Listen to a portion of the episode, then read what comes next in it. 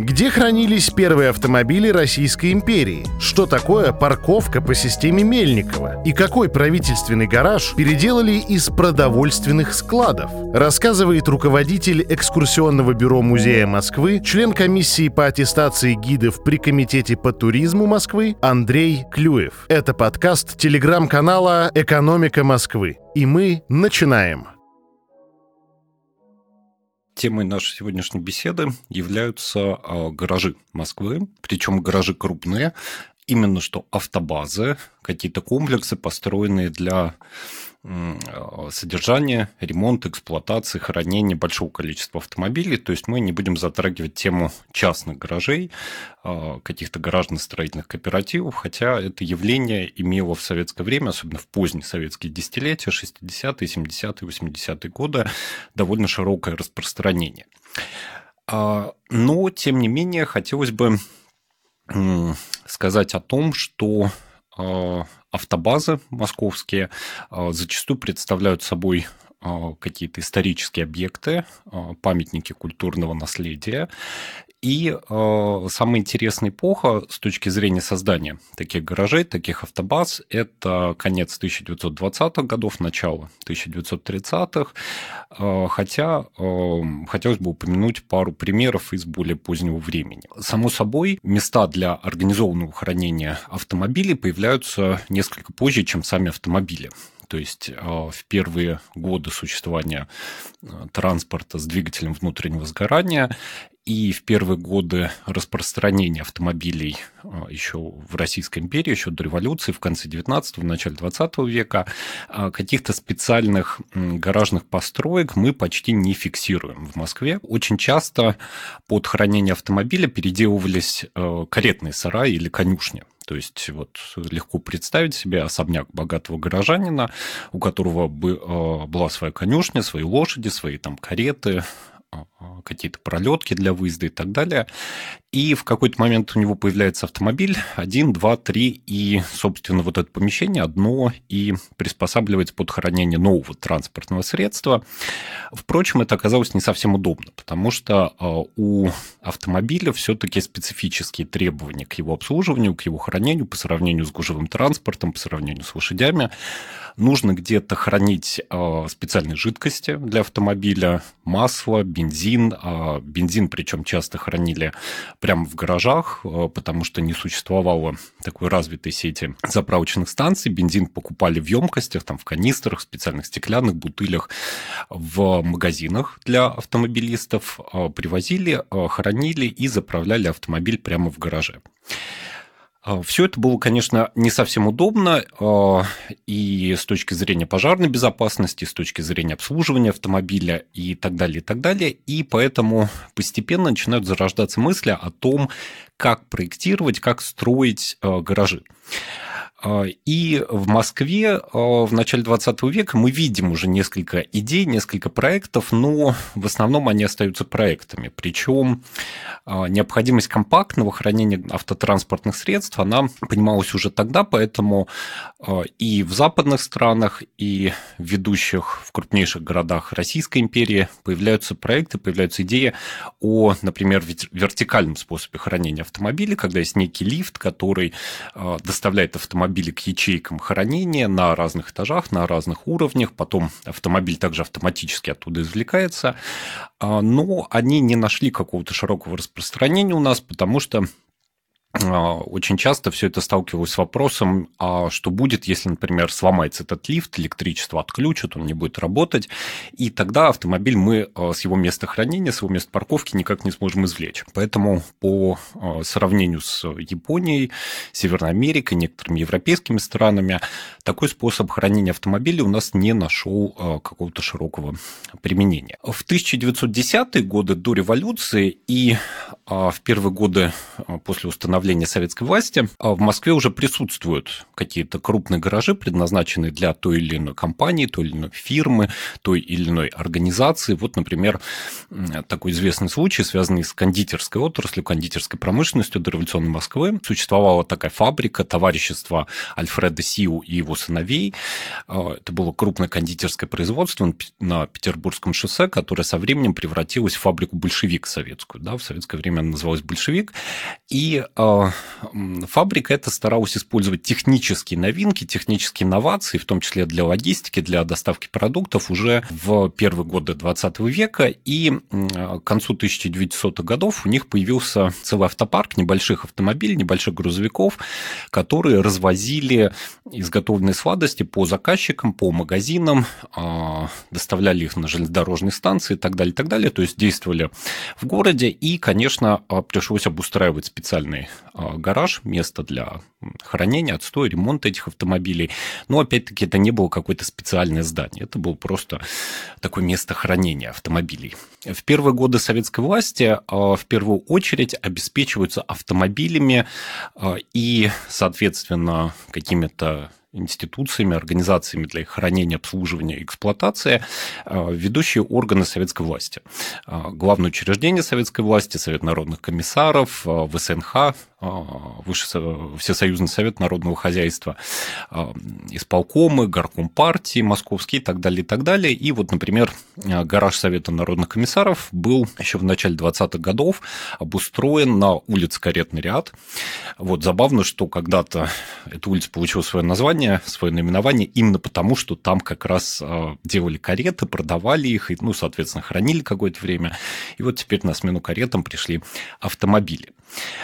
Но насто- э, настоящий расцвет гаражной архитектуры, настоящее э, такое замысленное, э, специально придуманное гаражное здание в Москве э, связано с именем архитектора Константина Степановича Мельникова, э, который как раз входит в круг отечественных архитекторов выходит на отечественную архитектурную сцену на самом рубеже эпох. То есть первые его такие крупные самостоятельные работы, заказы, они относятся к 1917 году. Он поучаствовал в проектировании фасадов завода АМО, а, который а, активно строится в годы Первой мировой войны на южной окраине Москвы а, и должен выпускать автомобили по а, лицензии итальянской компании Fiat. Вот достроен и запущен он будет уже в советское время, в 1924 году. Именно там начали выпускать первые советские грузовики, потом там будут выпускаться полуторки и так далее, и так далее. И можно сказать, что первая страница творческой биографии Мельникова, она с автомобилями связана. Потом он э, этими вопросами не занимался какое-то количество лет, ну, потому что и количество автомобилей было маленьким, и, опять-таки, повторюсь, что не было необходимости да, в проектировании каких-то крупных специализированных гаражей. А, и в 1925 году, когда он уже достаточно известный, достаточно признанный архитектор, он а, выигрывает архитектурный конкурс на совершенно замечательный, очень важный заказ. А, ему нужно спроектировать и построить павильон СССР на Всемирной выставке в Париже, да, который в 1925 году проходил в Париже. Он выполняет проект в Москве, этот проект утверждается, и после этого он отправляется в Париж, отправляется в такое европейское турне через разные страны для того, чтобы надзирать за строительством павильона павильона и, собственно, участвовать в Всемирной выставке. А, надо сказать, что павильон этот а, очень понравился посетителям, устроителям выставки. Вот, например, знаменитый французский, франко-швейцарский архитектор Ле Корбюзье говорил, что на этой выставке два ценных павильона, два ценных здания. Это павильон Франции, созданный самим Ле Корбюзье, и павильон Советского Союза, созданный Мельниковым. И а, Парижская мэрия, пользуясь случаем, она обращается к Мельникову с предложением спроектировать гараж для автомобилей такси, потому что 20-е годы а, экономика Франции очень бурно развивается после Первой мировой войны, а, машин в Париже все больше и больше, огромное количество такси, да, что мы можем а, как бы наблюдать на страницах произведения Хемингуэя, Ремарка, который как раз описывает Париж 20-х годов, и мест для хранения автомобилей такси не хватало. Поэтому Мельникову предложили спроектировать некий гараж для этих автомобилей, для автомобилей такси, и он выполнил проект очень футуристичный, очень интересный, но при этом очень сложный.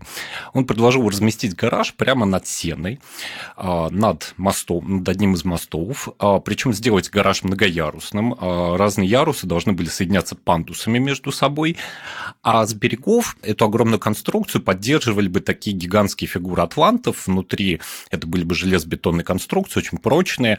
То есть получалось, что гараж висит над рекой, поддерживаемый огромными фигурами атлантов, а с моста пандусы ведут а, наверх к парковочным местам, и еще пандусы соединяют между собой разные ярусы, разные уровни гаража. И все это для хранения целой тысячи автомобилей такси. Но а, проект а, действительно всем очень понравился, но оказался слишком дорогим, слишком сложным и принят к реализации не был. Зато Мельников познакомился и впервые выполнил заказ на проектирование именно вот такой вот такой типологии здания, именно гараж для хранения автомобилей. Кроме того, в этой своей поездке, в этой своей командировке он посещал другие европейские страны, в Германии а, был, а, где познакомился с передовым опытом проектирования гаражей именно там. И, вернувшись в Советский Союз, ему хочется заниматься этой деятельностью, ему хочется проектировать гаражи. И очень удачно как раз в это время он узнает, что в Москве собираются строить первый специализированный автобусный парк. А, дело в том, что с 1924 года в Москве а, работают автобусные линии, автобусные маршруты, автобусов закупается все больше, а, их к концу 2025 года уже более 150 штук, и нужен специальный комплекс для хранения этих самых автобусов. Заказчиком строительства здесь выступил такой трест МКХ, Московское коммунальное хозяйство, который тогда в 20-е, начале 30-х годов объединял, ну, как бы сегодня сказали, всю городскую коммуналку, то есть в него входил городской транспорт, водопровод, электричество, канализация, лифты и так далее, и так далее. И э, МКХ выбрал участок для строительства на окраине города в районе Марьина Роща на Бахметьевской улице, уже был проведен архитектурный конкурс, на котором предложили ну, такие достаточно стандартные гаражи квадратной прямоугольной формы с одним въездом-выездом, ну, похожие на крытые парковки современных торговых центров. Но Мельников сказал, что а, предложенный проект не оптимальный, не самый лучший, и он может э, сделать намного лучше. А, поэтому он обращается к Тресту МКХ со своим проектом, со своим вариантом гаража. Сначала ему не поверили, и для того, чтобы проверить, так сказать, его предложенную схему здания, его предложенный проект, а, был проведен огромный натурный эксперимент на Добрынинской площади в Москве. Туда согнали десятки грузовиков и автобусов, начертили краской на асфальте две системы парковки.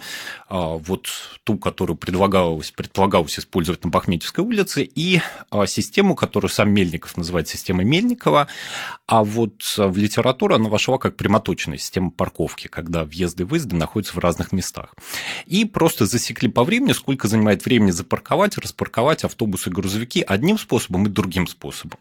И выяснилось, что результаты э, который показывает проект Мельникова, они намного лучше. То есть в обычном гараже э, вот запарковать и распарковать все эти большие неповоротливые автобусы грузовики 20-х годов это занимало где-то полчаса, а по системе Мельникова это были считанные минуты, там где-то 2-3, может быть, 4 минуты. И поэтому утвержденный проект был а, выкинут, исключен, а к реализации утвердили именно проект Мельникова, а, хотя его несколько доработали. А, то есть первоначальный проект Мельникова предполагал гараж из двух корпусов, из двух крыльев. В итоге вместо этого было решено построить только один объем гаража, который в по форме представляет собой не прямоугольник, не квадрат, а параллелограмм, то есть смещенный, скривленный прямоугольник, и э, с одной стороны этого прямоугольника находились въездные ворота, через которые автобусы должны были заезжать внутрь, и линии парковки внутри располагались бы параллельно вот этой въездной стене, которая, напомню, она не под прямым углом, а несколько скошенная. На противоположной стене, в другом торце, располагались выездные ворота. То есть, э, когда автобусы утром, допустим, должны были выезжать на маршруты, им не нужно было в гараже сдавать задним ходом, разворачиваться, поворачивать. Они просто продолжали движение прямо. Да? То есть вечером они заехали с одной стороны, утром выезжают с другой. Что позволяло, опять-таки, экономить время, экономить э, ну, в конце концов, запасные детали, запчасти, потому что количество мелких аварий, мелких повреждений при маневрировании внутри гаража сокращалось. А, и с 1926 года на Бахметьевской улице начинает возводиться первый московский автобусный парк как раз по проекту Мельникова. Предполагалось, что вокруг будет еще много а, строений, которые по форме были бы простыми геометрическими фигурами. Там круг, квадрат, треугольник, ремонтные корпуса, административный корпус, мастерские. Вот. Но а, в результате по проекту Мельникова был построен только сам гараж. Все остальное вокруг строилось уже несколько позже, в 30-е годы, по проектам других архитекторов.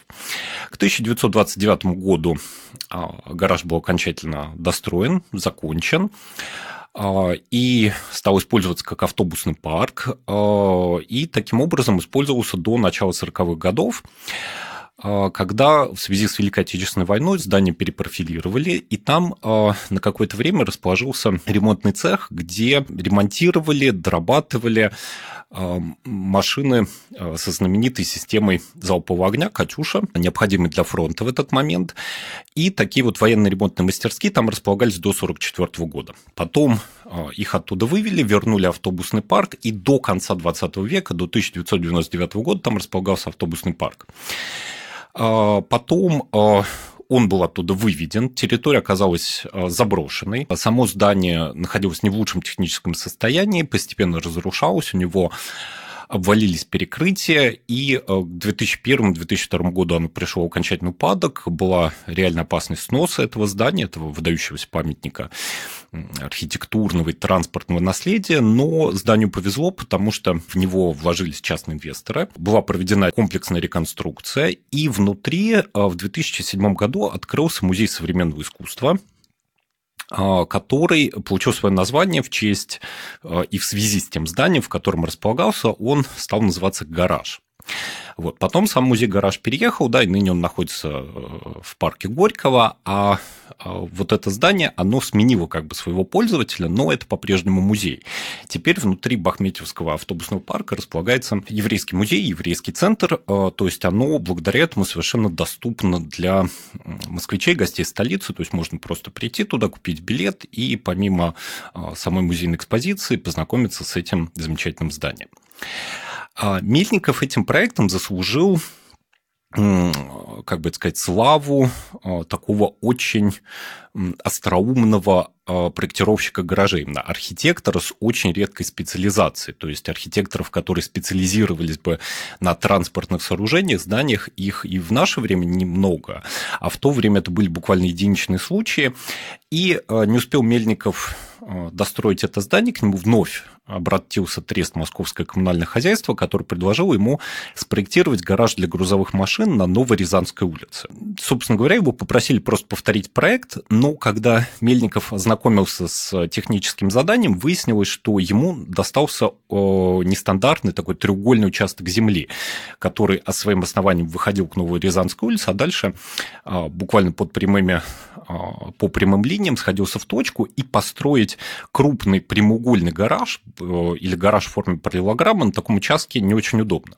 Вот. Но если мы вспомним э, школьную геометрию, да, то э, максимальную площадь среди фигур, вписанных в треугольник, имеет круг. Поэтому Мельников проектирует на этот раз совершенно другой гараж, похожий на подкову или на половину круга, половину окружности. А, своим основанием эта подкова, эта полуокружность опирается на Новую Рязанскую улицу, а, торцы здания выходят к этой улице, а дальше все соединяется с такой дугой, и эта дуга шириной 40 метров, собственно говоря, является гаражом. Опять-таки, движение внутри а, было спроектировано таким образом, чтобы автомобили двигались в одну сторону, то есть одно основание плане подковы это въезд, въездные ворота в гараж. А, дальше парковочные места слева и справа, между которыми проезд. И а, в другом основании подковы выезд. А, и внутри этой полуокружности на самой Новорязанской улице был построен отдельный корпус ремонтных мастерских, администрации, столовой, ду, э, там, души, санузлов для сотрудников вот этого гаража. И э, именно по э, проекту Мельникова, вот такому на этот раз, строится гараж для грузовых машин на Новорязанской улице в 29-30 годах. А, правда, когда он был достроен, его очень быстро перепрофилировали, то есть оказалось, что в Москве нужен еще один автобусный парк, что тех, э, которые уже были готовы к этому моменту, не хватает. И э, гараж был передан под нужды автобусного парка, э, коим он и являлся, опять-таки, до 2010-х годов. А, вот, уже в наше время а, автобус оттуда вывели на другую площадку, на окраине города, в свежепостроенные а, современные корпуса. А несколько лет судьба вот этого комплекса на Новой Рязанской улице была не совсем понятна. Там были разные идеи, что с ним сделать, как его можно использовать и так далее.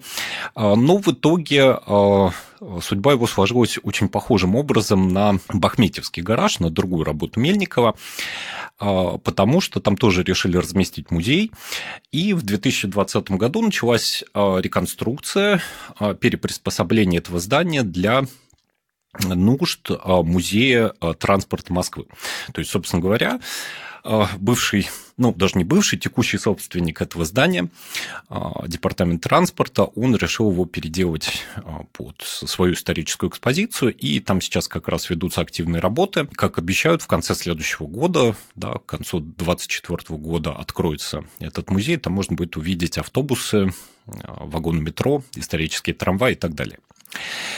Э, Еще про гараж на Новой Рязанской улице хотелось бы сказать то, что э, с автором Мельникова в проектировании этого здания выступил э, выдающийся, наверное, самый известный инженер нашей страны Владимир Григорьевич Шухов, который, к которому Мельников обратился с просьбой помочь в проектировании перекрытия этого здания, проектировать крышу таким образом, чтобы она опиралась только на внешние стены, не было внутри никаких дополнительных колонн, опор там, и так далее, и так далее. Вот. И Шухов, э, которому, кстати говоря, было уже очень прилично лет, ему под 80 было в, том, в тот момент, он э, с этой задачей блестяще справился, как обычно.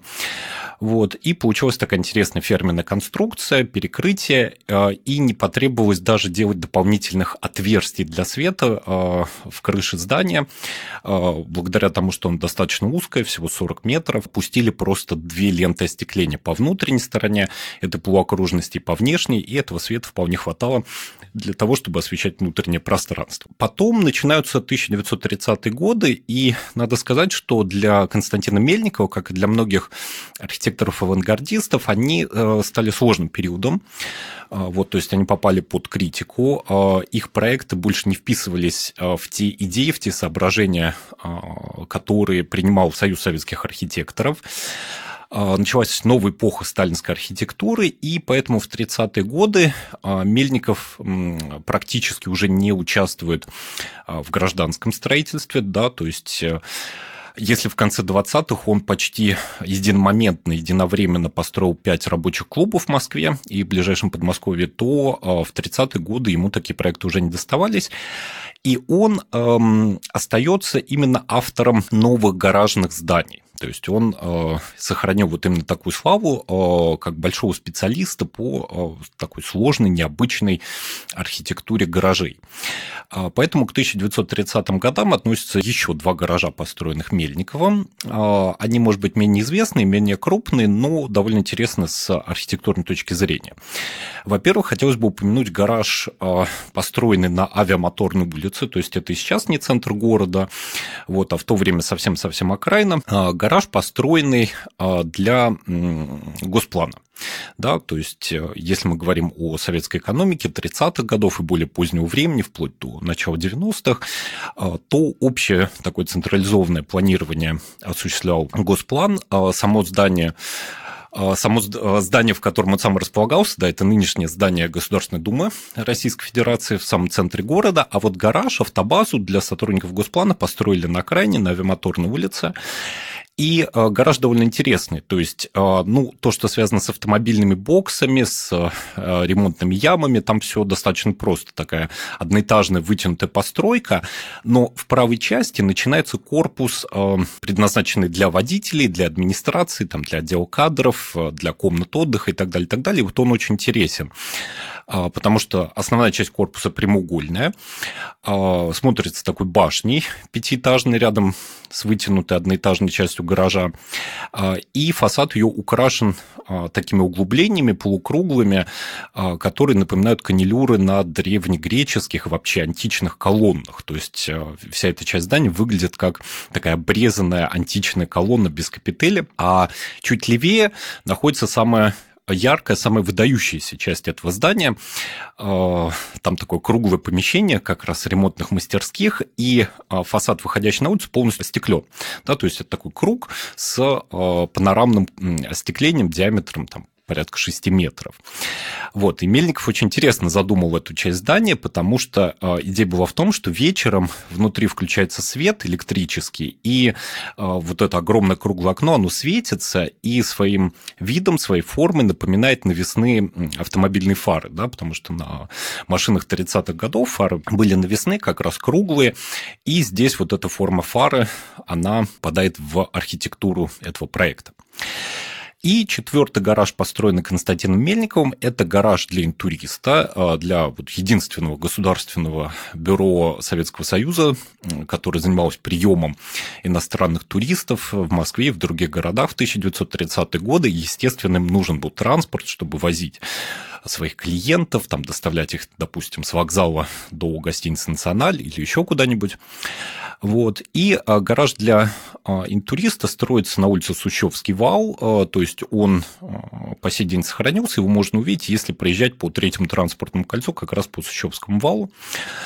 Вот. А, само здание вроде бы прямоугольное, но а, в его в облике его фасада, в его растекловке вдруг виден, видна такая запятая, положенная на бок, огромная, а, почти полностью остекленная, и она повторяет собой пандус, который проходит внутри этого здания, потому что гараж там тоже многоярусный. Вот, и панду, пандус для автомобилей не спрятан где-то в глубине, а выходит вот таким вот эффектным элементом прямо на фасад. Вот. А в настоящее время а, этот гараж принадлежит управлению ФСБ а, России по городу Москве. К второй половине 30-х годов такие вот поиски интересной идеи строительства новых гаражных зданий, они сходят практически на нет. То есть гаражи, конечно, продолжают строиться. Вот строится, например, гараж точнее автобаза для наркомата почты и телеграфов в Мрузовском переулке, в Сыромятниках. А, тоже довольно интересное сооружение, сохранившееся по сей день. И до сих пор, кстати, Почта России использует это здание. Там вот автомобили, развозящие корреспонденцию, собственно говоря, хранятся оттуда выезжают на маршруты, но интересных проектов становится несколько меньше. А, с чем это связано, до сих пор а, спорят искусствоведы, спорят исследователи, историки, а, при том, что в некоторых других городах СССР, например, в Ленинграде, и в советское время, в позднее советское время, там, после Великой Отечественной войны, были интересные проекты, были интересные постройки. В Москве вспомнить что-то довольно сложно, но два примера хотелось бы все равно привести. Во-первых, в 1934 году а, руководство Советского Союза принимает решение о том, что Академия наук должна быть переведена из Ленинграда в Москву. Да? Академия наук с момента ее создания, собственно, Петром I еще в начале XVIII века до 1934 года находилась в Санкт-Петербурге, потом в Ленинграде. А в 1934 году Президиум Академии наук, многие научные институты было решено перевести в Москву, и на юго-западе города вдоль э, Калужского шоссе, будущего э, Ленинского проспекта, и в окрестностях начинается строительство такого огромного академического городка. Это издание научных институтов, и жилье для сотрудников, и гостиница Академии наук, и так далее, и так далее, и так далее. Вот, и большая часть этого комплекса была реализована. Все это хорошо видно, собственно, и на самом Ленинском проспекте, и на улице Вавилова, там на улице Губкина, Виноградова и так далее, и так далее. И, конечно, а, для Академии наук нужна была, собственно, автобаза, естественно, да, а, машины академиков, а, служебный транспорт, грузовики для перевозки оборудования.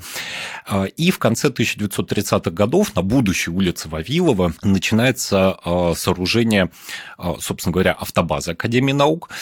В данном случае проект несколько проще, чем у Мельникова. Тут нет уже какой-то такой интересной одной яркой мысли. Это достаточно стандартное здание, симметричное, с двумя такими большими выступающими э, резолитами, то есть полукруглыми выступами с почти панорамным остеклением. Вот. Но, тем не менее, э, вот этот гараж, вот эта автобаза получилась достаточно неплохой. Там и ремонтный бокс, и ремонтные мастерские, и э, боксы для автоматического, автоматической помывки автомобилей были предусмотрены, и много чего еще. А, но судьба этой автобазы сложилась непросто, потому что она была сдана в эксплуатацию, передана Академии наук в середине июня 1941 года. Вот туда поступили на баланс машины, а, она начала работать, а буквально через неделю начинается Великая Отечественная война. И а, все автомобили из этой автобазы, они были реквизированы, естественно, для нужд Красной Армии, особенно все, что касается грузовиков, и само здание использовалось для нужд Красной Армии в течение войны.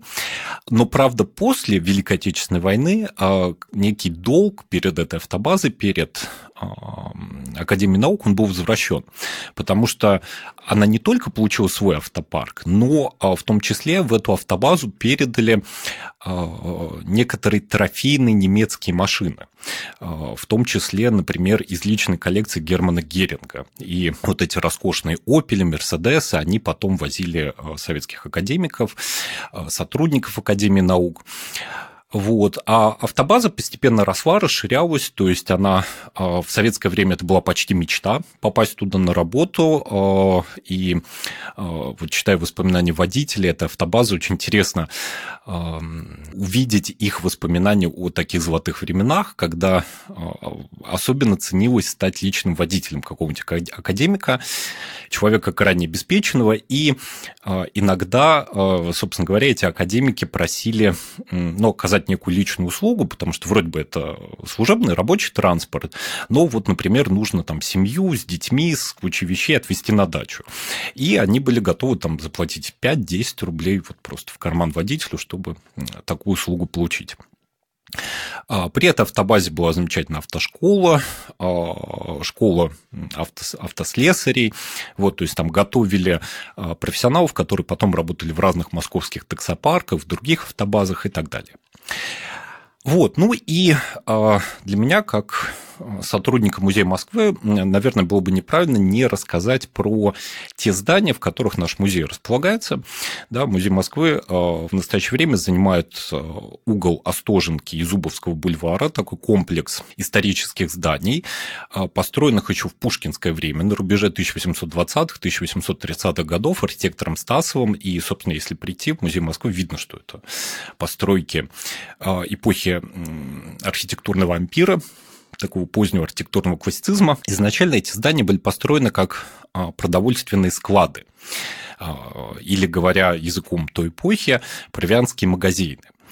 То есть там хранилось продовольствие, а, ну, во-первых, для гражданского населения города на случай какой-то чрезвычайной ситуации, там, военных действий, а во-вторых, для расквартированных в Москве воинских частей. Да, то есть там просто были мешки с мукой, с зерном, с, я не знаю, солью, сахаром и так далее. А, и с момента постройки до конца 2000-х годов эти здания всегда принадлежали военным, только использовались по-разному. Вот в 1932 году провианские склады оттуда вывели и передали эти здания под автобазу Генштаба э, Наркомата обороны СССР. Сначала здания использовались без особых изменений, то есть внутри э, сохранялись старые еще 19 века деревянные перекрытия, автомобили хранились либо на первом этаже, либо во дворе, но в начале 60-х годов, когда автобаза Генштаба стала вот количественно довольно существенно расти, да, все больше и больше машин появлялось внутри, было решено перестроить эти здания внутри. И э, в корпусах э, были деревянные перекрытия полностью разобраны, и на их месте собрали э, железобетонные перекрытия, то есть получилось два э, довольно высоких этажа в каждом из зданий, э, и сделано это было для того, чтобы чтобы второй этаж тоже использовать как парковку для автомобилей. Но, естественно, автомобилю нужно как-то на второй этаж попасть. И поэтому а, тогда же были устроены железобетонные пандусы, ведущие а, на второй этаж каждого из зданий, а, как раз для того, чтобы служебные «Волги», да, вот служебные автомобили могли заехать на свои парковочные места. Надо сказать, что вот внутреннее устройство зданий 1960-х годов сохранилось по сей день. А, поэтому, если прийти в Музей Москвы на постоянную экспозицию или на какую-то из временных выставок в первом корпусе музея, то а, можно не просто увидеть да, а, вот эти вот пандусы, а, собственно, они служат теперь для доступа посетителей к выставочным залам.